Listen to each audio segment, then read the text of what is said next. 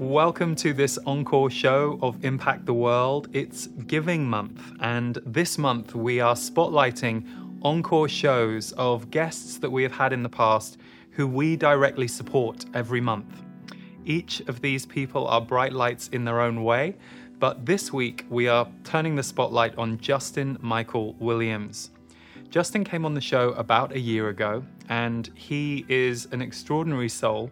He had his own experience through life that led him to want to offer out mental health, mindfulness, and wellness tools and techniques to other people, especially marginalized or B I P O C communities.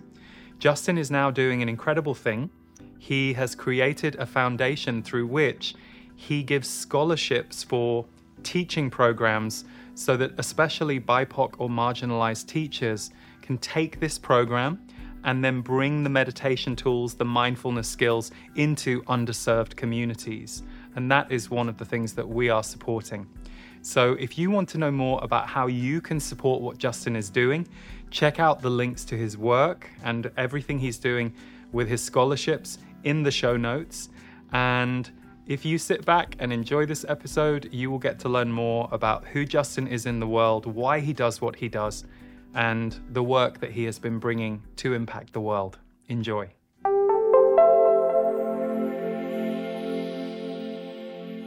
Justin, thank you so much for being here, and it is lovely to get to meet you, and I'm only recently more familiar with your work, so I've been blown away because I first heard of you because of the book Stay Woke and the meditation work that you do and the work you do as a teacher. But in going to your YouTube channel in the last couple of days, I see these amazing musical performances that you do as a, as a music artist, and I had no idea. So um, it's really lovely to get to meet all the dimensions and facets of, of what you do in the world. Thank you, Lee. It's it's really a, a, a real honor to be here with you. I'm I'm grateful and excited and, and really, I, I can already feel before we even start, just from our little conversation beforehand, we're in for a juicy conversation. So I'm ready. Well, before we kind of dive in, I'm curious, and I'm, I'm I'm asking a lot of guests this at the moment, because it's been a year like no other. We're recording this in February twenty twenty-one. How how are you doing right now? Like with the last kind of twelve months that we've all been through as a world, how how are you? Where are you at with with everything we've been through? That's really, you know what's interesting? I do many interviews a week, and no one asks that. No one asks that. Like, how are you doing with it? You know, and I so on the professional side of things, I'm doing phenomenally. You know, it's been a beautiful last year to, and a beautiful by meaning.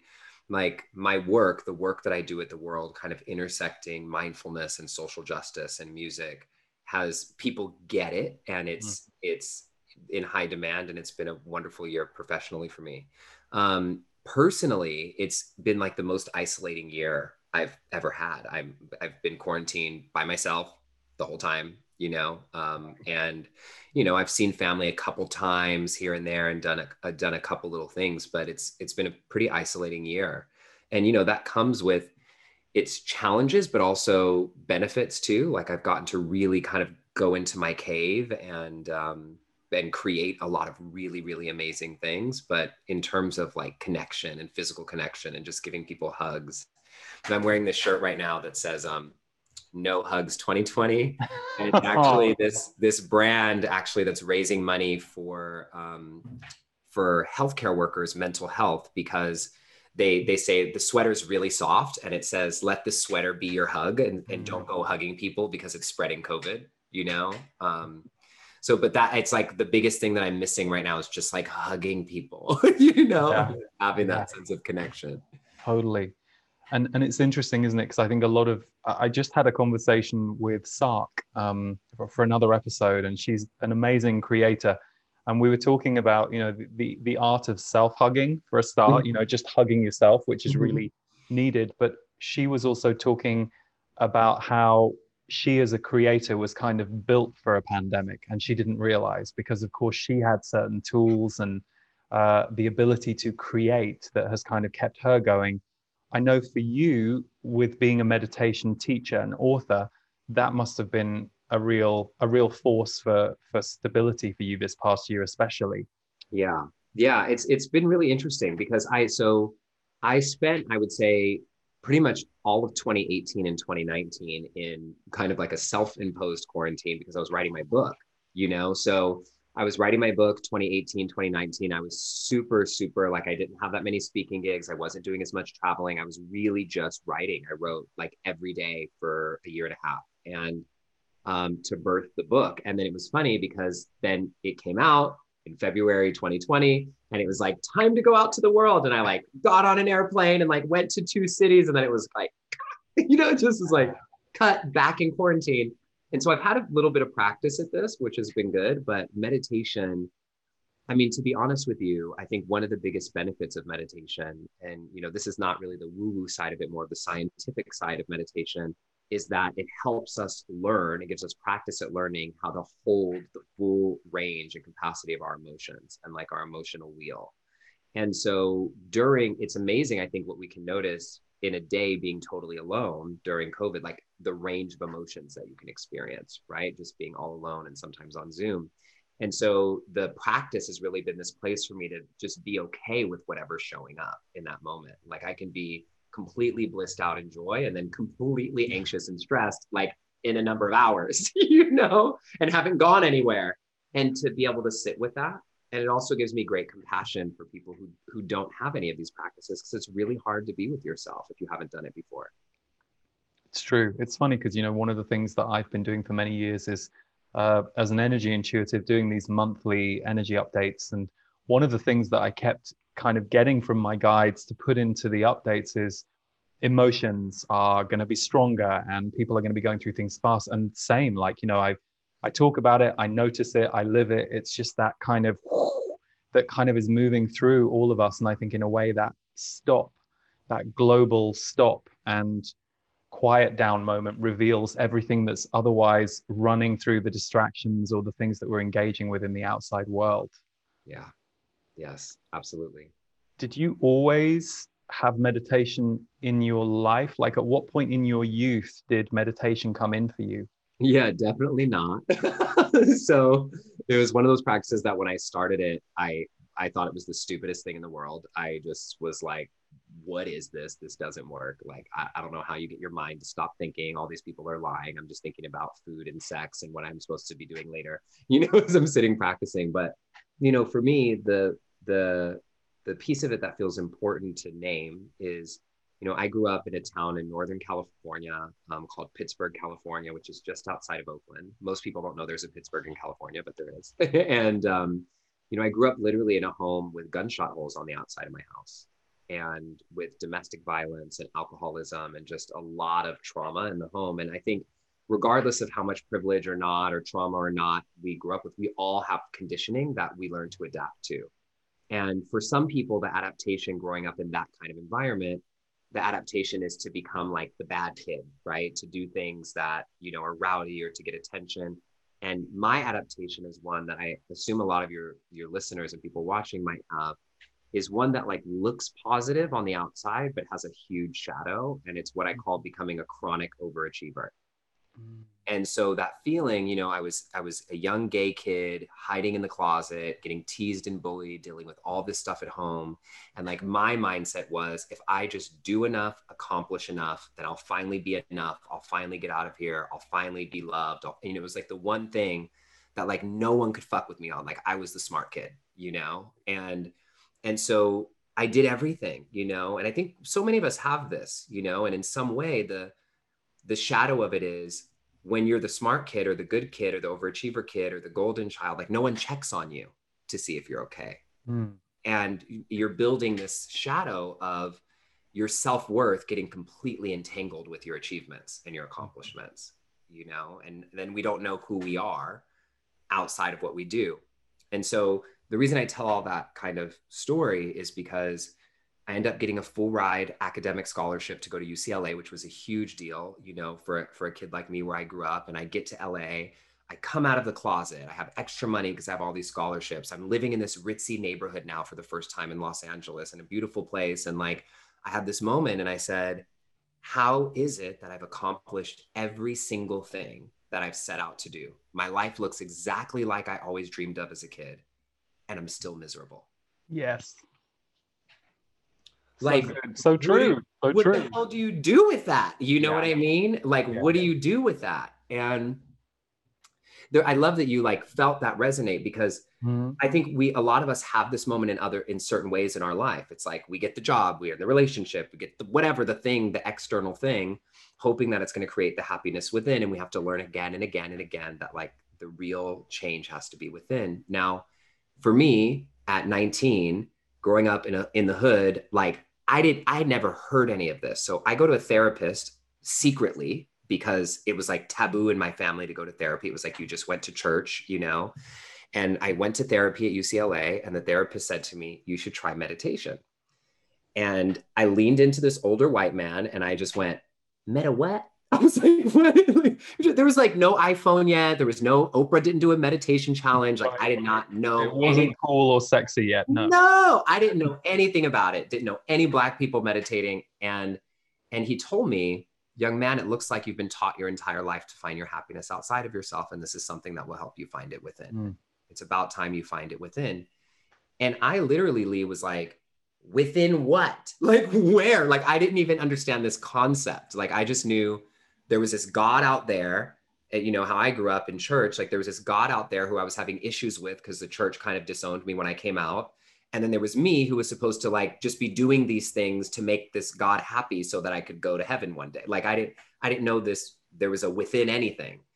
And that kind of set me on this journey that now fifteen years later, you know, has, has become a, the hugest part of my life. And now I'm just so, in, you know, my main mission is helping other people gain access to this who feel like they may be kind of left out of the conversation or can't relate. Yeah. What what would you say are like some of the common myths about meditation that need busting? Oh, there's so many. Okay. Well, I I, I kind of imagine, but like yeah. you probably yeah, you probably hear like the top three or five. Oh, yeah. So top one, top one, the, like the biggest one is that people think that meditation is supposed to make you relax. That it's supposed to be relaxing. And I say in my book that meditation is not about relaxing, it's about becoming more alive. It's about becoming more alive. And we don't practice, this is a quote from Sharon Salzberg, you don't practice meditation to get better at meditation, you practice meditation to get better at life, you know? And the, the thing about it is when people hear that, okay, become more alive. I think what people assume by that is that means you're gonna just be happier or more joyful or more kind of experiencing on the wheel of emotions, the things that are more light.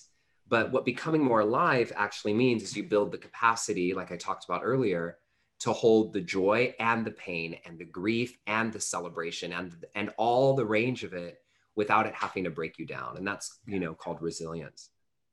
Yeah.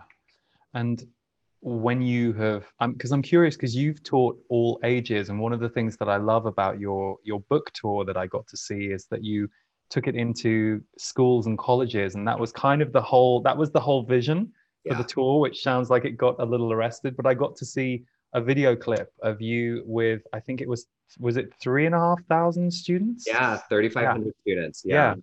Yeah. And that looked so impactful. I'm curious, like when you take this to young people, what, what kind of, what kind of happens for them?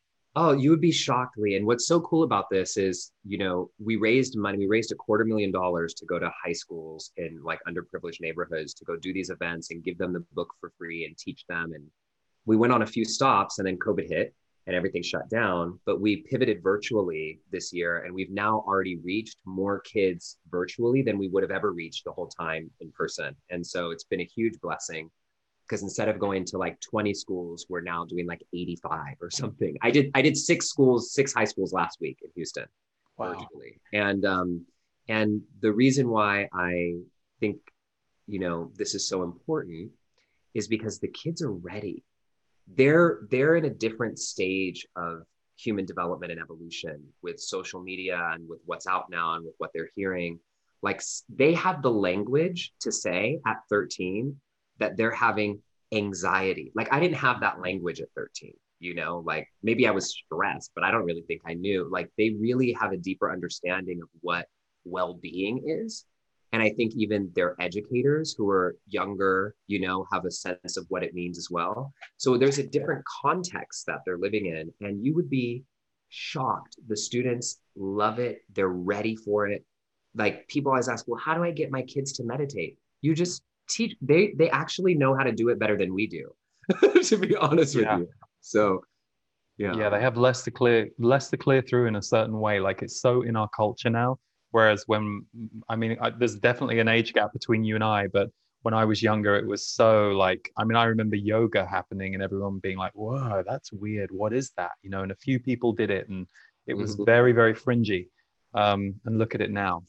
Yeah, no, totally. You know, and for the record, I'm thirty-two, I'm turning thirty-three in a, in a couple of weeks. And um, yeah, it, it, I think generationally, each generation that kind of comes forward gets a different opportunity for healing. And one of the things that I love is, um, this is a quote from one of my colleagues, Doctor Sarah King. She says, "We are beings that live at the nexus of the dreams of our ancestors and the memories of our descendants." Mm. And I think that's so beautiful, because our generation, when you when you don't break it down into like Gen Z, millennial, but like those of us who are alive here on the planet now, we're really the first full generation of people of diverse backgrounds with an opportunity to actually do this healing work together. Yeah. This is the first time like Indigenous people, people of color, Latino, have never actually had an opportunity to, to ever think about things like manifesting or mental health.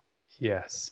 And so it's yeah. a big deal for these kids to start doing this, because some of them, they're the first ones in their whole family to ever even think about their mental health. Mm. And so anyway, it's a big honor for me to, to bring it in these spaces. Well, it's funny, that makes me think one of the quotes that I really liked for your book uh, is from Patrisse Cullors, who's a New York Times bestselling author. And she said, "I started meditating after recognizing the rage inside of me was eating away at my spirit. I wish I would have had Justin's book as a young person, navigating racism, sexism, and homophobia. Stay Woke is a beacon of light in a time of deep despair. We are reminded through Justin's writing how necessary our healing actually is." And I just thought, wow, that, that encapsulates so much. And one of the reasons the book is important. Yeah, it, it, it's really special, you know, and one thing that I feel called to share is, um, because I know a lot of people listening or watching might be like, well, how does this come to my school? Like, I'm an educator. What's actually really cool, and it's a position that people are not usually in, is we have like so much money to spend right now because it's all virtual. And so if anybody wants to support or bring it to their school, if they just go to stay woke give back dot org, we're literally like, we went from having to do twenty-five schools and having a wait list to like needing schools to go to. And it's a beautiful gift that now we get to bring this to as many, it's high school and up, um, but to as many high school students as possible. So fantastic. So let's talk a little bit about the book Stay Woke, because you said that you wrote it for eighteen months and you wrote every day. How, like, how did it, it come to you? What was the process of you deciding I'm going to write this book, and, and how did it all play out? Oh man. So totally honest truth is I had no intention on writing a book, like ever. Like I never, I actually got asked several years prior to write a book um, from a big publisher. I was, I was doing some speaking at some big festivals and conferences, and I was at Wonderlust, and a publisher came up to me. I, I don't think I'm allowed to name who it is, but they just said, "Hey, we really want you to write a book. Like there's no Black man who has a meditation book, and the way that you teach is so different." And the concept was this meditation to get shit done kind of concept. And that was the title. And it was about productivity. And my heart just wasn't in it. I was like, I don't really like care enough to write a book about this. You know, there's enough meditation books about being productive. And, and then after twenty sixteen, when the election happened, I, I think like many people, regardless of what political, and I'm not getting into a political conversation, but I, like so many people in that moment started asking, okay, how do I show up in the world now differently? Because I was somebody who was like, I don't watch the news. It's too negative. I don't pay attention to politics. I was so there, you know? And then I said, okay, hold on a second. Like, how do I show up in a way that is authentic to me? You know, and for some people, organizing and marching and protesting, and I'll go to those things, but for some people that is their way, like Patrisse Cullors, you know, who you just read. She's the founder of co-founder of Black Lives Matter. And um, but for me, that doesn't use any of my skills or talents. Like I can show up at a rally, but I'm much more useful teaching or, or doing something. And so I started saying, okay, how about I go I teach at all these festivals and Yoga Journal and here, and I'm like really teaching often to like just a, a certain demographic of people. And I said, what it, what if I consciously go and bring this into communities of people who look like me? And so I started hosting these free events, meditation, and it was like so diverse and so mixed. And what happened is this talk that was kind of my signature big keynote talk that I gave everywhere, I had to throw it in the trash can, because all of these people were asking completely different questions. Right. They were completely different questions. And I was like, oh. And so after doing that a few times, and the, it started to build, the audience started to build, and the desire, I, something in my spirit said, you have to write a book. And I went, no, like, I just like, no, really? And I sat with it for several months and, and started working on the proposal. And then it, it really was, to be honest with you, some people have these horror stories about writing books. Like, I hear so many horror stories. Mm-hmm. It was the most incredible, one of the most incredible experiences of my life. Um, just, it transformed me completely. It, the, the level of like focus and commitment and relationship to writing that I had never had before was just so beautiful. My publisher, Sounds True, was incredible. Like, I have nothing but the most amazing things to say about, you know, the process of writing. So, so what was it about it specifically that perhaps gave you that, the process? What, what about the process specifically was so transformative for you? Hmm. All right. I'll tell you the thing thing that I, that I was almost not going to say, which is always the fun thing. So I was like, am I going to say this, or this, or this, but I'll say this. So at the beginning of my writing process, I saw one of my spiritual teachers, um, and she did a reading for me. And over the last, I don't know, five or six years, I've done just a lot of work on myself to prioritize my connection to spirit, like create the least amount of static possible, you know, for that space. And so I'm getting ready to write, and I have this reading. Literally the week before I was starting the book, she had no idea I was writing the book.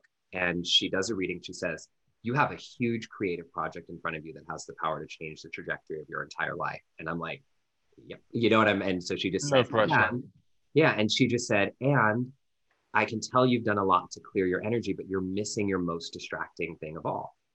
And I said, what? I'm thinking there's nothing left. Like, I don't drink, I don't smoke anything. Like, I don't have any caffeine, not even black tea. Like, I, you know, so I thought she was going to say sugar. And I was like, I'm not giving up sugar. Like, I just was there. And, and she said, boys and sex. Hmm. That's the first thing she said to me. And I, it wasn't like I had a sexual addiction or problem, mm. but she said, like, the, the eros, that creative sexual fire energy, energy, yeah, is, she's like, it's leaking, and you and this project, it needs all of it, like a hundred percent of it fully on. And so she said, I need you to, the, the word that most people would use is celibacy, but I didn't, I don't use that word. And she didn't suggest that I do. It was more of like a redirection of the energy. You know, not shutting the energy off, but redirecting it. And so when she said it to me, I dropped my forehead on her kitchen table when she was doing the reading. And I was like, are you kidding me? You know, like, she said, I need you, I need you six months, totally clean, a full reset. And I said, I'll do three. And I did three months and I felt so dramatically different. It was such a dramatic difference that I said, I have to do six months. There's no way I'm st- I'm stopping. And then at the six month mark, I said, well, I, I need to keep going until I turn in my first draft. And then after that, it was like, well, I need to go until the book is due. And then it was like, I need to go until the book comes out, you know? And so fast forward, I personally fell in love with the process because the level of like spiritual commitment that I made to the project itself, to being a steward of the gift of this mm. energy of the project to come through me, to be a vessel for it. I've never committed to anything like that in my life. And it transformed me inside out, transformed the way I relate to others, transformed my intimacy in, in such a beautiful way, and created, I think, a book that would not have been created had I been kind of sexting and texting and yeah. dating and swiping the whole time. You know, yeah. Beautiful. And so I'm curious, like, what is the most surprising result that you hear from people who read your book or experience your book? What is like the thing that you wouldn't have expected people to say they get from it? That's a really interesting question. Let me think, let me feel that for a second.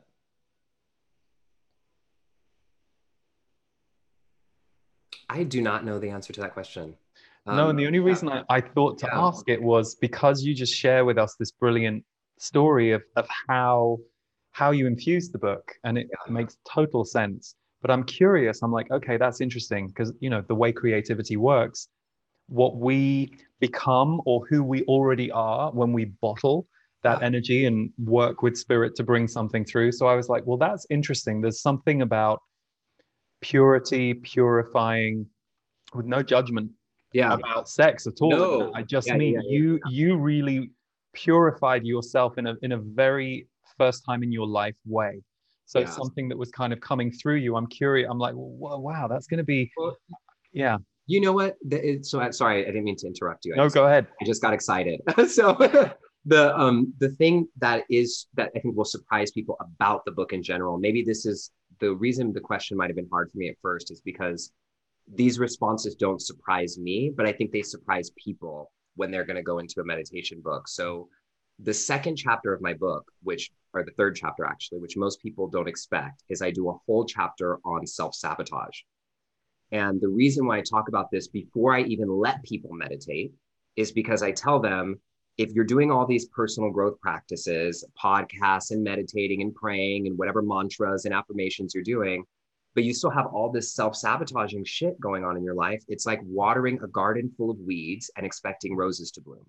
Mm. And so it's like, how do we pull out some of these weeds to make space for the new growth, you know, in the garden of our lives, which is I obviously a part of what I did, you know, and what I, like you said, bottled up. And so what most people write about first is they were like, I thought I was picking up a meditation book and you have me like completely changing these things in my life that I didn't even realize were holding me back. Yeah. And that is exciting to me. And, and, you know, I don't say that, like in the book, I'm very clear. I'm not promoting celibacy. I'm not promoting sobriety. I'm not promoting anything like that. I'm saying, who do you want to become? And who are you now? And what's out of alignment? Mm-hmm. You answer the question and you'll know. You know what I mean? People will know if you guide them properly. Yeah, yeah.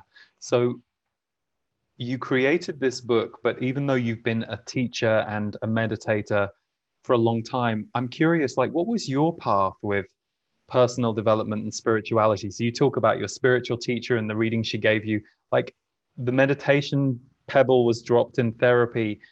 Where did you then go with your journey into mindfulness, personal development, spirituality, whatever it looked like? How did that all unfold? Yeah, so it, it's actually the funnest thing. So in that same moment with um, the therapist, so there's so many levels, but I'll just say this story.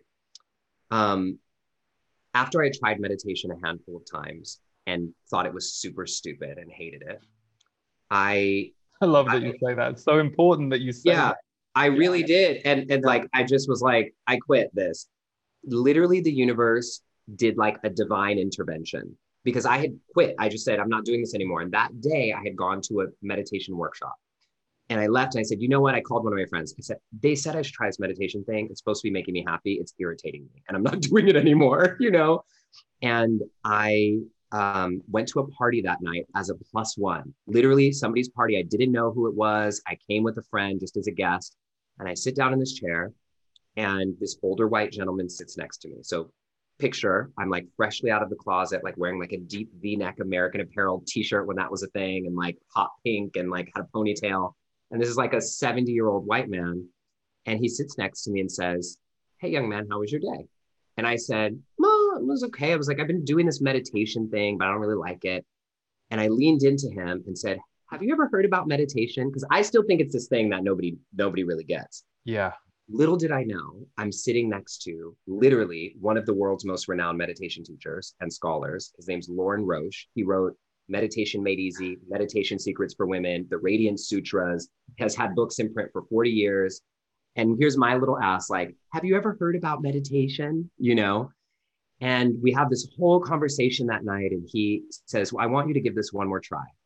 And he invites me to the beach the next day in Santa Monica and introduced me that day to a practice that felt nothing like the other meditations that I had done. It was, it just was so different. And at the end of that session, he said, all right, young man, if this works for you, I want you to try this every day for two weeks. And I want you to text me every single day for two weeks. And if this works for you, I'll teach you everything that I know. And wow. I'm looking at him like, why? Like I'm thinking he's trying to pick me up. Like oh, yeah, something yeah. weird is happening here, you know?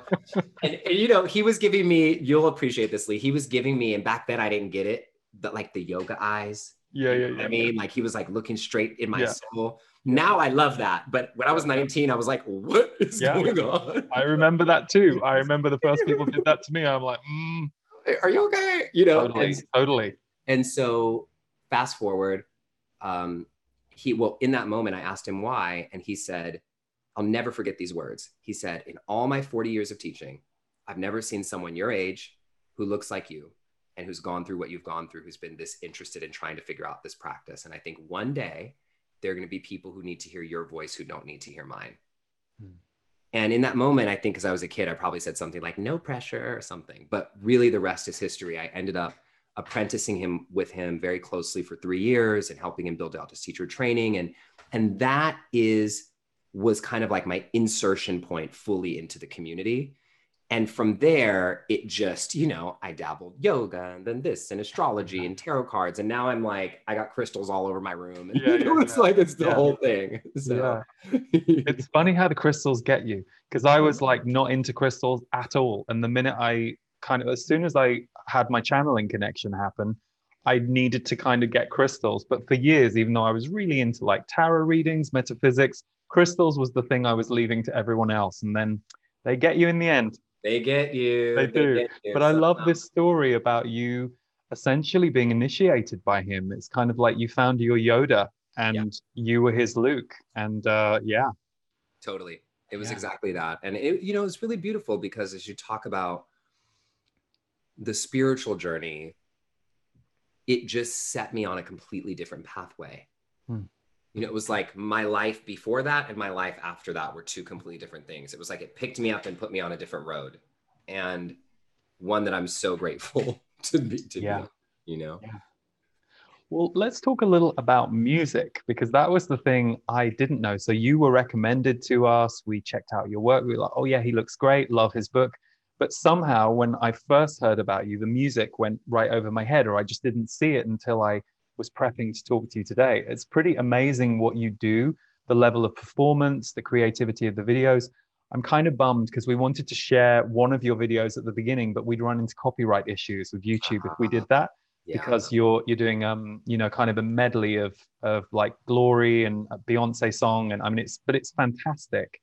So I highly recommend anyone watching to go to Justin's YouTube channel, which we'll share, and check out some of his musical performances. But How how and when did the music kind of uh, weave in, and when did that emerge for you? Ah, oh, that's a really that's a really um, big question. So and and a really interesting story. So I had always wanted to do music ever since I was a kid. Like if you asked anyone when they knew little Justin growing up, like what was Justin going to be when he grew up, it was going to be something to do with performing and singing and music. Mm. But given all the stories that I told you, you know, like getting teased and bullied and and also needing to try to be successful and achieve and get out, I just like let that completely fall to the wayside. And I went to school for marketing and started a marketing company in two thousand eight. And mm. like while I was in school and, and was completely on this kind of marketing path, and mindfulness and stuff was just like in the in the background. It was just what I was doing personally, you know?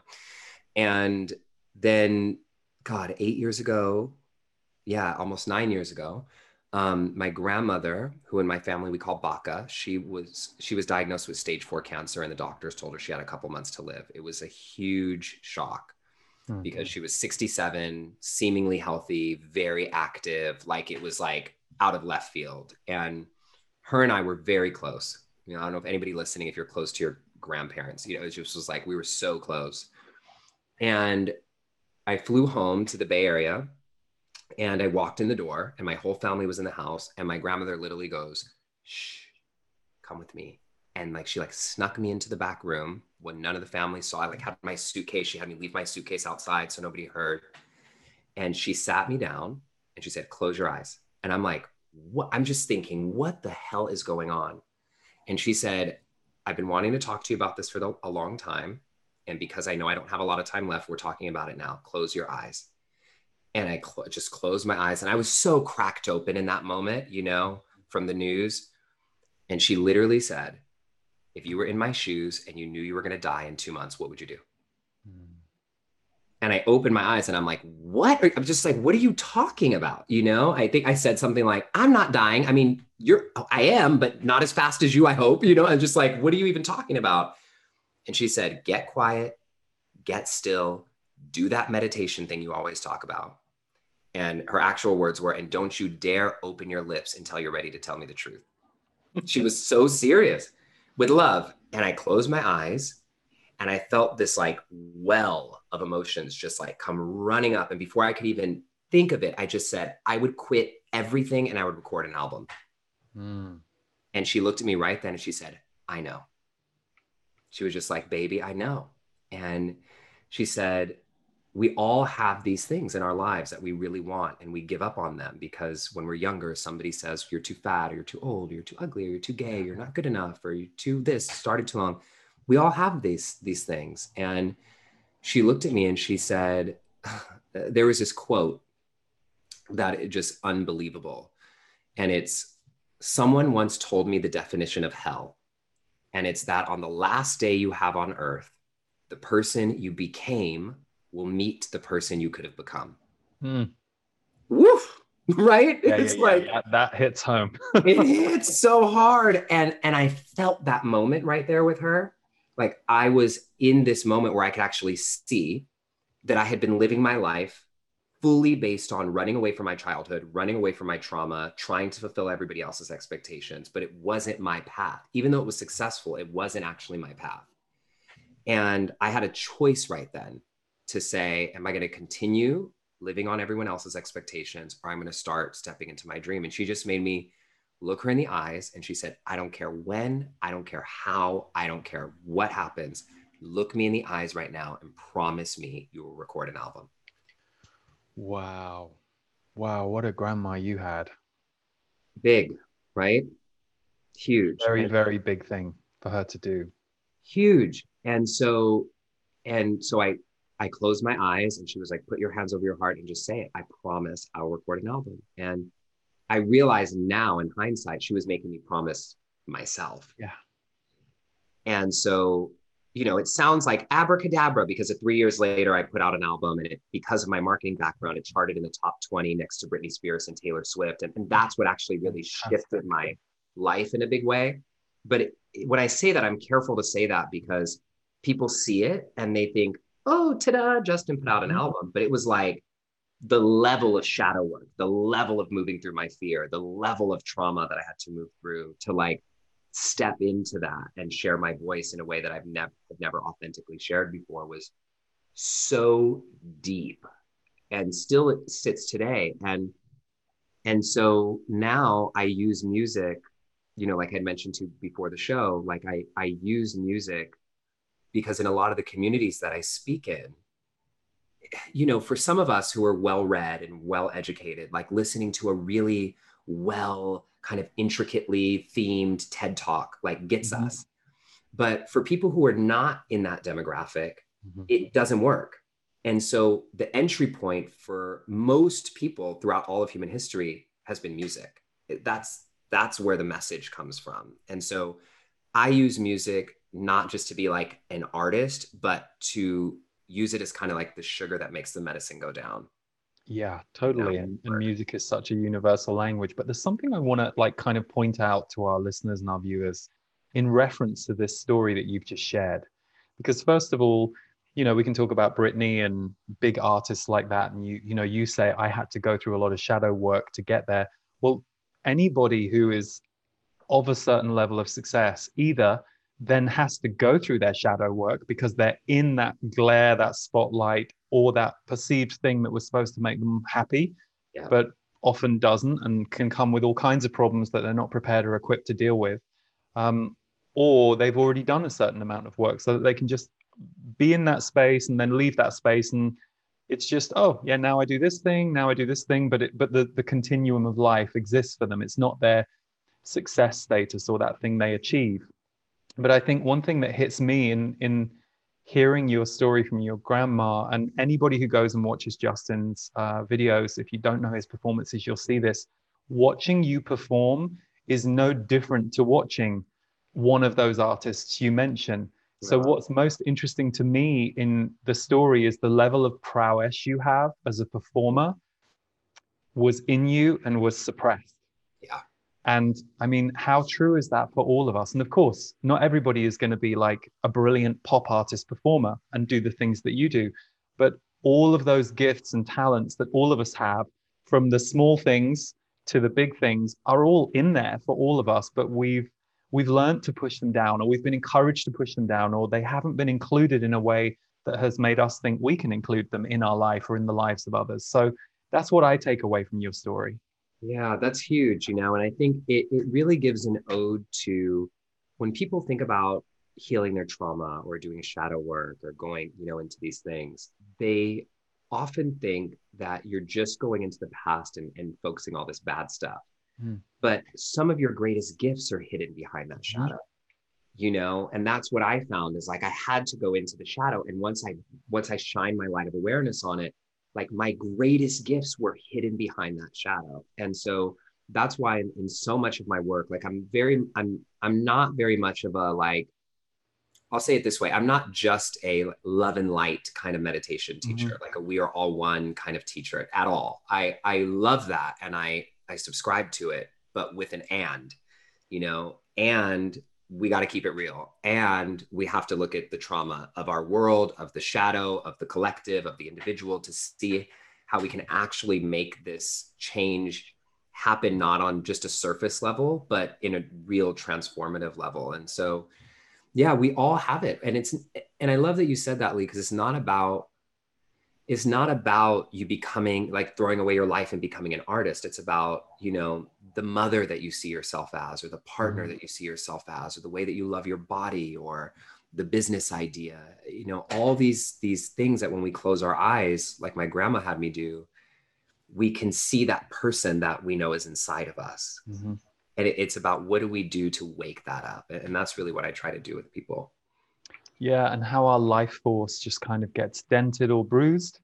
And if the dent or the bruise kind of gets dragged with us through twenty years, you always have this slightly compressed pocket inside you that could burst forth and do something else. And actually, I think that's one of the most exciting things about being a creator. So I've been like a creator since I was little. Luckily, I had the connection to be creative and create things in the world. It was probably what kind of got me through the rough years when I was younger. But when I then became passionate about metaphysics and personal development, and I, I had to kind of seek them separately because not many people were fusing them at the time. So I'd go over here to work on my shadow, and I'd go over here for metaphysics and love light. And then nowadays it, it can all fuse, which is great. Yeah. But I think one of the things that I then came to understand is I'm like, oh, the reason I love creating is because it is transformational energy. And if you're, I won't say doing it right, but if you're really surrendering to creativity, it will transform you. As you create this thing and you birth this thing in the world, the really good kind, also kind of like you shared with your book, is going to rewire, recalibrate, and open something in you. And that's the really potent creativity. And I mean, we can go back to what you just said about being a mother. I mean, look at creating a, a baby and bringing a child into the world, which is... Yeah. kind of something that I think we just overlook. I mean, it's a miracle and it's around us every day. And we all came through that, that route, yet it's just kind of a little humdrum sometimes in the way that we see it in the world, but it's, it's amazing. It's a miracle. I, I love that what you're saying, because it is, it just reminds me of what I talked about with my book and with anybody who's created anything. Like the, I, when you really give yourself to that process, like I can genuinely say, I think I personally, in ways that I never could have expected, got just as much out of writing my book as like anyone will ever get from reading my book, because mm-hmm. it, it completely transformed me in a way that I never could have even fathomed would be possible from writing a book. And I think, like you're saying with motherhood, like anybody, you know, my sister, when she had her first child, my sister, who she was before her child and after her child, were two completely different people. Oh, yeah. You know? Yeah, totally. So, yeah. Totally. Yeah. If you, if you're close. Yeah. I mean, that, that's fascinating to me. And, and same with the men in my life who became fathers, like watching that transition from I'm not a parent to I'm a parent. I've seen that so many times. It's, it's, it's incredible to see it happen. Yeah. And to get to witness it. Yeah. Yeah. Yeah. Wow. Well, what is next for you, Justin, and what is next for Stay Woke? Um, because it's been great to talk to you and hear, but what what what do you kind of have in the ethers for the kind of year to come, if you have anything at the moment that you're dreaming of, thinking of, creating? Yeah, of course I have things, you know. I had a feeling. Of course we do. Yeah, I mean, I um, so I'm working on a new a new album right now, actually, which I'm really excited about. So that feels really good because I haven't really been back in the studio in a couple of years, and so it feels really good to get back in in the music creative space. And right now, we're really, really picking up the virtual Stay Woke, Give Back, um, you know, high school and college tour. I mean, it, it's so impactful. I, I think now we've reached eighteen thousand students um, in the last few months, which is like, that's crazy. It, it's amazing to really think of. And um, especially students in underserved communities, it's like, this is their, I remember, you know, when I told the story of me having my first time hearing any of these words from a therapist, you know, I'm imagining some of these kids now, I'm the first time they're hearing it. And it's also now from someone who looks like them, you know, and who like can relate to their stories. And so that's a big part of what's here. And, and the final thing um, is I actually just signed my second book deal, which I'm very excited about. Congratulations. Yeah, just, I can officially announce it because it's, it's done. And, um, and the work is really around uniting people across what are perceived as divides and really helping us come together in a space of transformation in a way that can actually help us not just kind of keep talking about equality and talking about racism and talking about these things, but to actually help us end it, like end this idea of using in-group, out-group distinction based on skin color um, mm-hmm. in this generation. And I think it's something that we all really can do, especially in our transformational community, because we look at something that seems as impossible as ending racism, but we in transformational work know and have seen people change so dramatically. Mm-hmm. And so why would this be exempt? And mm-hmm. so we're looking at how we bring this transformational work to help people really come together and, um, you know, bridge the, di- really bridge the divide in a meaningful way. Fantastic. So. That sounds amazing. So I'm guessing that will probably come out in twenty twenty-two. twenty twenty-two. Yeah. That's what okay. We're looking at. Yeah. Brilliant. Brilliant. Well, this has been lovely. Thank you so much. Yes, I mean, it's wonderful. Yeah, just everything that you're doing is so inspiring. And, and, you know, the thing I love is process. Like I love us talking about the process of doing these things in the world. So I'm sure that everyone who tuned in, as well as looking at your work, I hope, and I'm sure will have got some inspiration about, yeah, what would, it's funny, the story about your grandma, it's something that I try and live by. And it really helps me when I'm, when I've lost presence or focus, because my guides um, always would say, you know, what would you do if you just had two weeks left on earth? And I actually say that a lot from the stage. And I, I live that way myself when I catch myself getting unconscious or not very present or distracted by something. It, it really brings you back. So so I love I love that, that that's a big part of your journey too. So beautiful. And you actually just saying that, there's like a, a decision, you know, we still all get into this space, a decision that I've been trying to make, and you asking that question out loud just helped me make the decision. Oh, like good. That I've been spinning about for about a week. So thank you for repeating oh, that fantastic. Back to me because I needed fantastic. It. Fantastic. Yeah, yeah, yeah. Well, we all need each other, right? That's the yeah. beauty of being alive. So thank you so much. Really lovely to meet you. And um, and Justin, I must say, I, I'm completely forgetting what your website is, please. Ah, if we could. Very easy, justin michael williams dot com. Perfect. Yep. Very easy. And we'll put links in the show notes below. So for anyone watching or listening, um, you can check out more of Justin's work, and his book, Stay Woke, um, is available everywhere. But Justin, thank you so much and lots of love. Bye, everyone. Thank you, Lee.